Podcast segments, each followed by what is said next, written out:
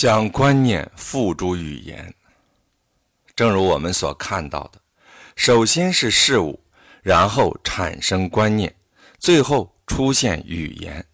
即使一个观念清晰明确，而且忠实地反映了客观事物，为了交流的方便，我们也应该用语言表达出来。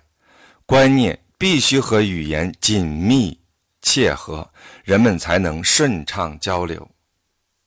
然而，给观念找到合适的语言，并不是一个自发的过程。这一工作常常充满挑战性。我们不是都有词不达意的经历吗？我们如何确认自己找到了合适的语言？在这个过程，实际上与我们确认某个观念是否清晰明确的过程一样，必须寻找其根源。客观事物。很多时候，我们不能清楚表达我们的观念，仅仅是因为没有完全了解自己要表达什么。所以，回头重新审视观念的外在来源，理清思路，合适的表达将随之而来。有时，语言和观念的结合是完美的，在这种情况下。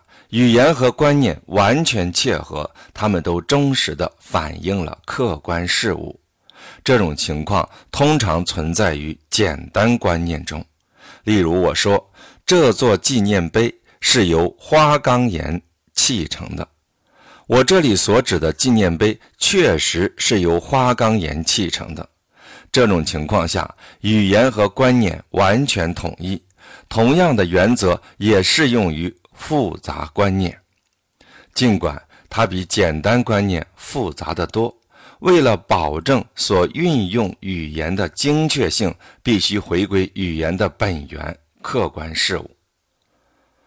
为了能够准确的表情达意，我们最终的目的如下：语言要忠实的表达出客观事物的本来面貌。从而使我们的沟通有坚实的事实基础。仅仅用语言表达相应的观念是不够的，它还应该用来表达明晰正确的观念。或许我坚信小人国的存在，对它有全面的想象。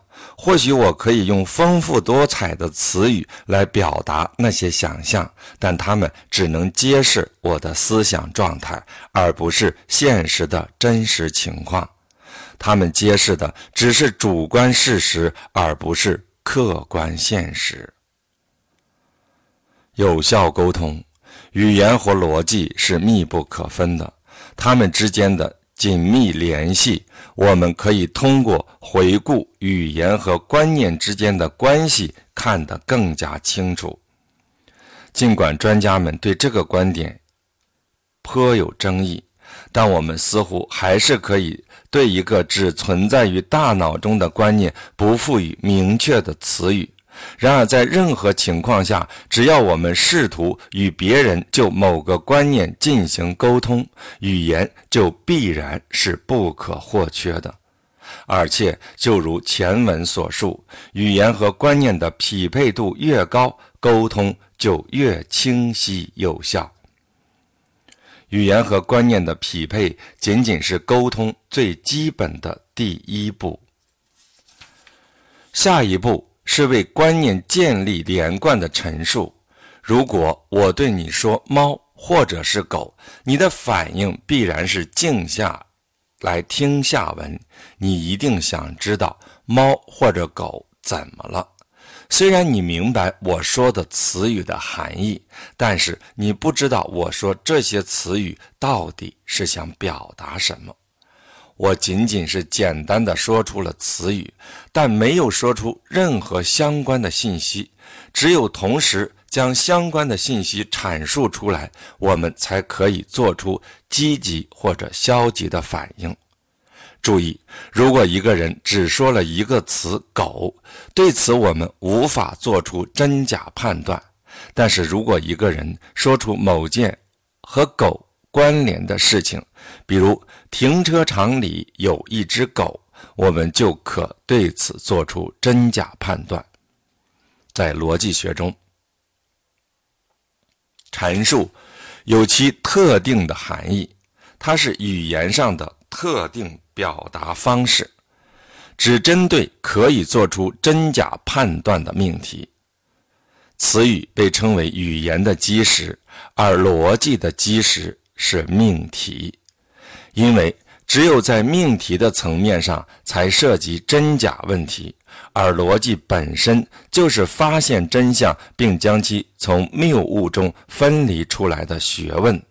在命题易于理解的时候，我们可以轻易分辨出真假；但是如果命题本身表达的含混晦涩，我们就会面临双重问题，因为我们必须先找出命题本身的含义，然后才能做出真假判断。由此可知，清晰有效的表达非常重要。思维混乱不可能带来有效沟通。如果一个人连自己在想什么都不明白，又怎么能够清楚地表达给别人听？然而，明确的观念也并不会自动地保证有效沟通。或许我很清楚自己要说什么，但是很可能一张口。就词不达意，表述混乱。以下是一些能够带来有效沟通的基本原则：不要想当然地认为你的听众会领悟你没有直接表达的意思。问题越复杂，这个原则越重要。有时。我们想当然地认为，听众和我们一样了解问题的背景信息，可以牢牢把握所讨论的问题。但实际上，可能很多听众对这些信息根本一无所知。当我们拿不准的时候，最好能清楚地讲明背景信息，唠唠叨叨总比挂一漏万强。说完整的句子。逻辑中最常见的是说明句，说明句类似于命题。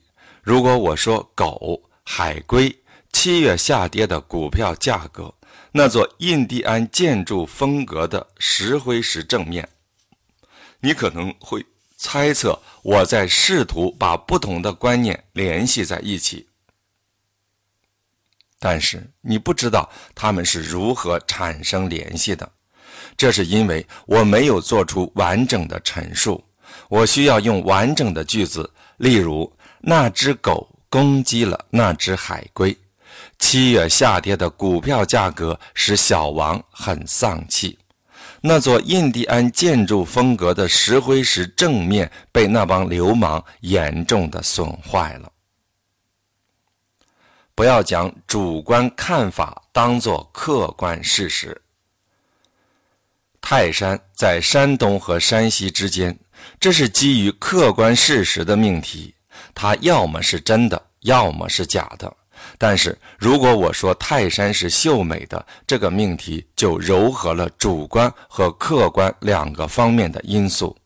在这种情况下，我们绝对不能对主观命题的真假做出随意的判断，就像我们刚才所做的那样。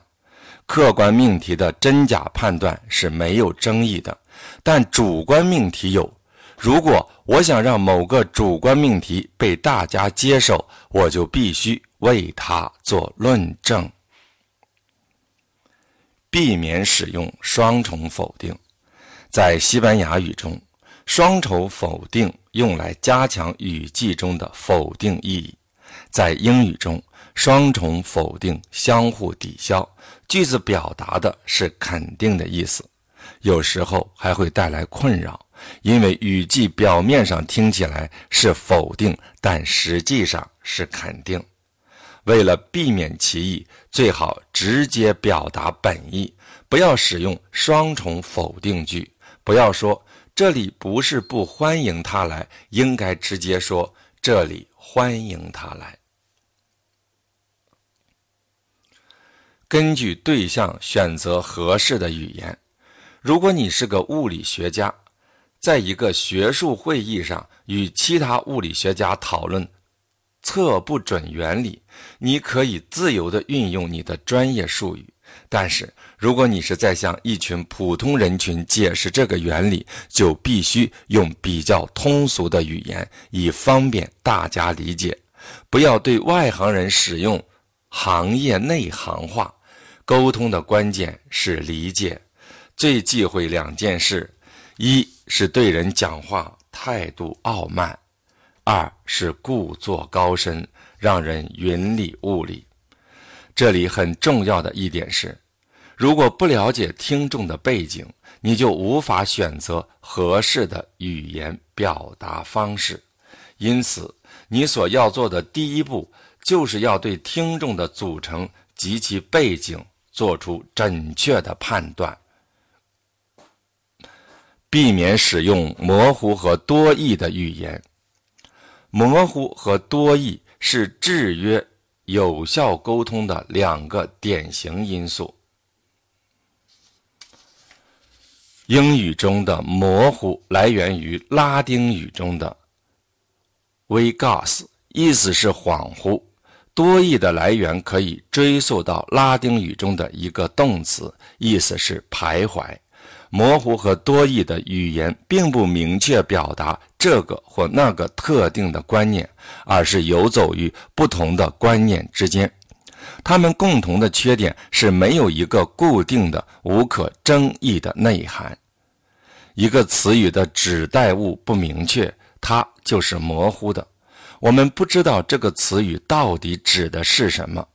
看如下两个命题。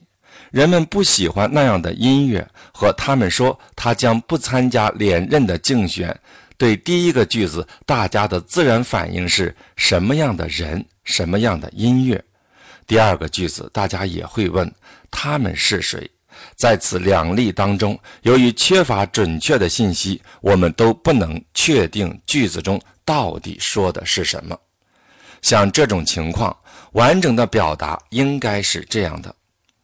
圣弗朗西斯科音乐学院毕业的人们不喜欢西部民间音乐，和人民党选举委员会的候选人宣布他将不再参加竞选。在这种情况下，我们才可以针对一些明确的东西做出反应。通常，一个词语的使用越普遍，它的含义就越模糊。避免产生歧义的方法是，静的反映出你的本意，以便读者或者听众不用费心去猜测你所说的到底是什么。如果你想说的是摇椅、古董椅、牙科医生专用椅或者电椅等，在你谈到这些东西的时候，不要笼统地称之为椅子，要用定语做限定。一般情况下。听众可以根据你所讲的事物的前后承接关系来判断你出现在讲的是什么。但是如果你自己拿不准，就加上特定的定语，类似于爱、民主、公平、善良、邪恶这类词语，它们本身的含义就是不明确的。不仅仅是因为它们没有确定的所指，更是因为它们的含义太广泛了。因此，即使两个人用同一个词语，比如“爱”，其含义也可以是大相径庭的，甚至背道而驰。这就是为什么在使用这类词语的时候，必须对其做出准确的理解。在你试图说服别人某件事情是不公平的之前，你要告诉他们你是如何定义不公平的。多义词在逻辑上称为双关语，顾名思义，它一般包含多重含义，且无法根据上下文判断出在所讲的事物中到底反映的是哪一种含义。一条林间小径的路口竖了一块路牌，上面写着“熊向右”。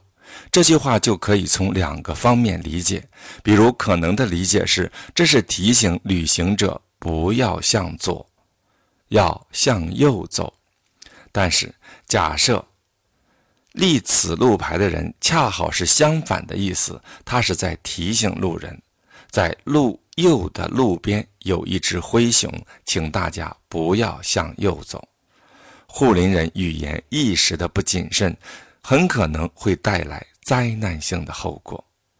避免造成歧义的唯一的方法就是尽可能清楚地表明本意。就像刚才的例子，应该换成如下说法。向左走，不要向右走，那里有熊出没。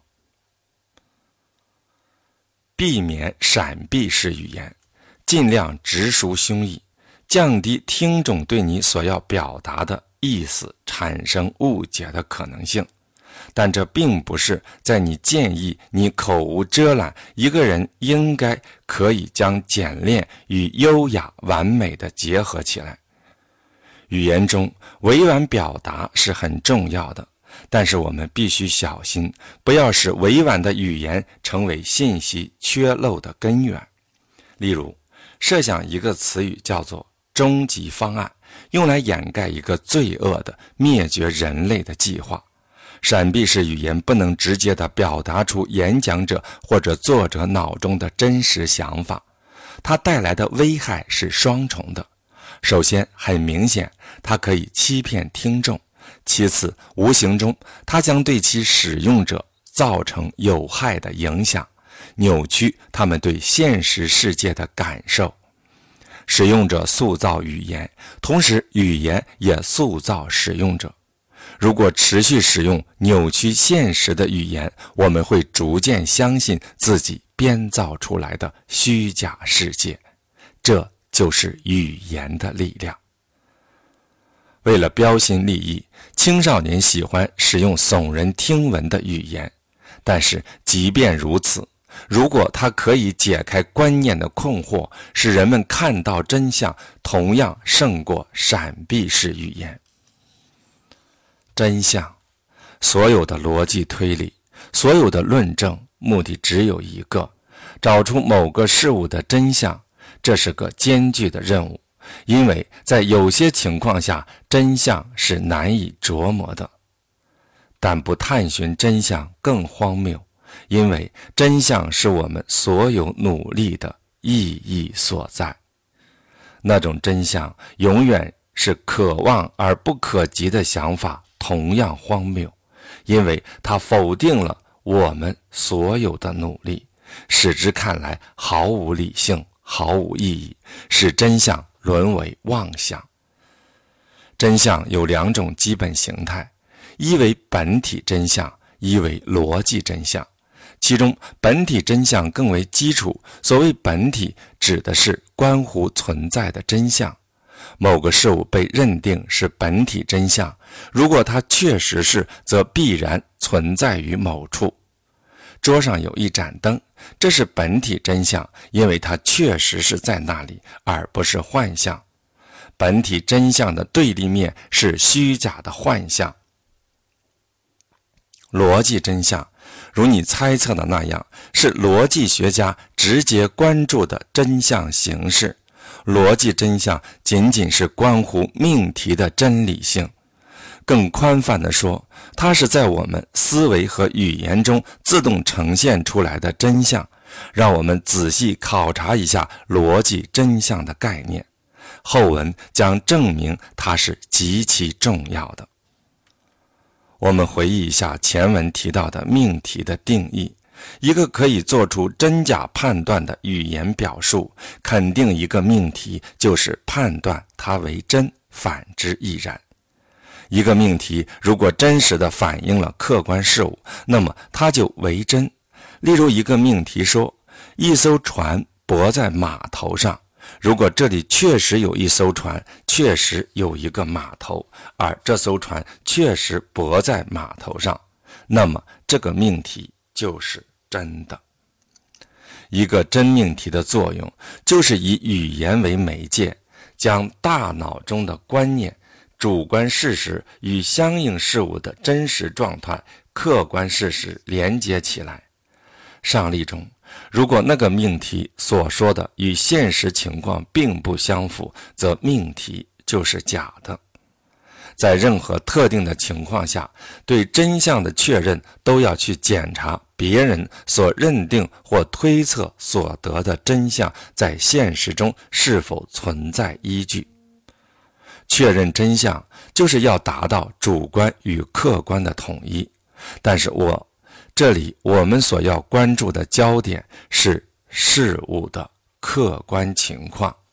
如果我不能确认一个命题的真假，比如说狗在车库里，那么仅在大脑中反思狗啊、车库啊或者其他相关概念是无助于我解决这个问题的。我得亲自到车库去看看。从这一点也可以清楚地看出，为什么我们说本体真相更为基础。决定命题真假的依据是现实情况，而逻辑真相是建立在本体真相的基础之上的。让我们来看看谎言。其实撒谎是一个心理问题，而非逻辑问题。当人们撒谎时，脑子里其实很清楚现实世界中真相是什么。而在表述时，却有意的欺瞒篡改，用符号来表示，就是说，你知道 A 是 B，但是你说出来的却是 A 不是 B。逻辑真相，如我们所见，反映的是命题内容与客观事实之间的关系，所以对真相的本质的理解，就顺理成章地称为符合论。另一理论，容贯说，则从属于复合论。容贯说意指，如果一个命题与某个已经得到证明的理论或者思想学说一致，相容贯，那它就是真的。以爱因斯坦的相对论为例，如果说某个事物关于物质世界的特殊命题是真的，那是因为。它与相对论是一致的，使这个命题逻辑上正确的正是相对论本身，因为相对论被认为是真实的反映了物质世界客观规律的理论，它与真实的物质世界是相符合的。我们可以看到，荣贯说，如果想成立，必须依靠符合论，因为符合论更为基础。我们应该注意到，依据容贯说得出来的结论可能是非常荒谬的，因为他所仰赖的基础并非客观世界中的现实情况，而是某种理论或思想学说，而任何理论或者思想学说都不可能是错误的，或者已经过时，与现实世界并不相符。美国联邦最高法院大法官路易斯·布兰代斯说过：“语言逻辑应该以事实逻辑为基础。”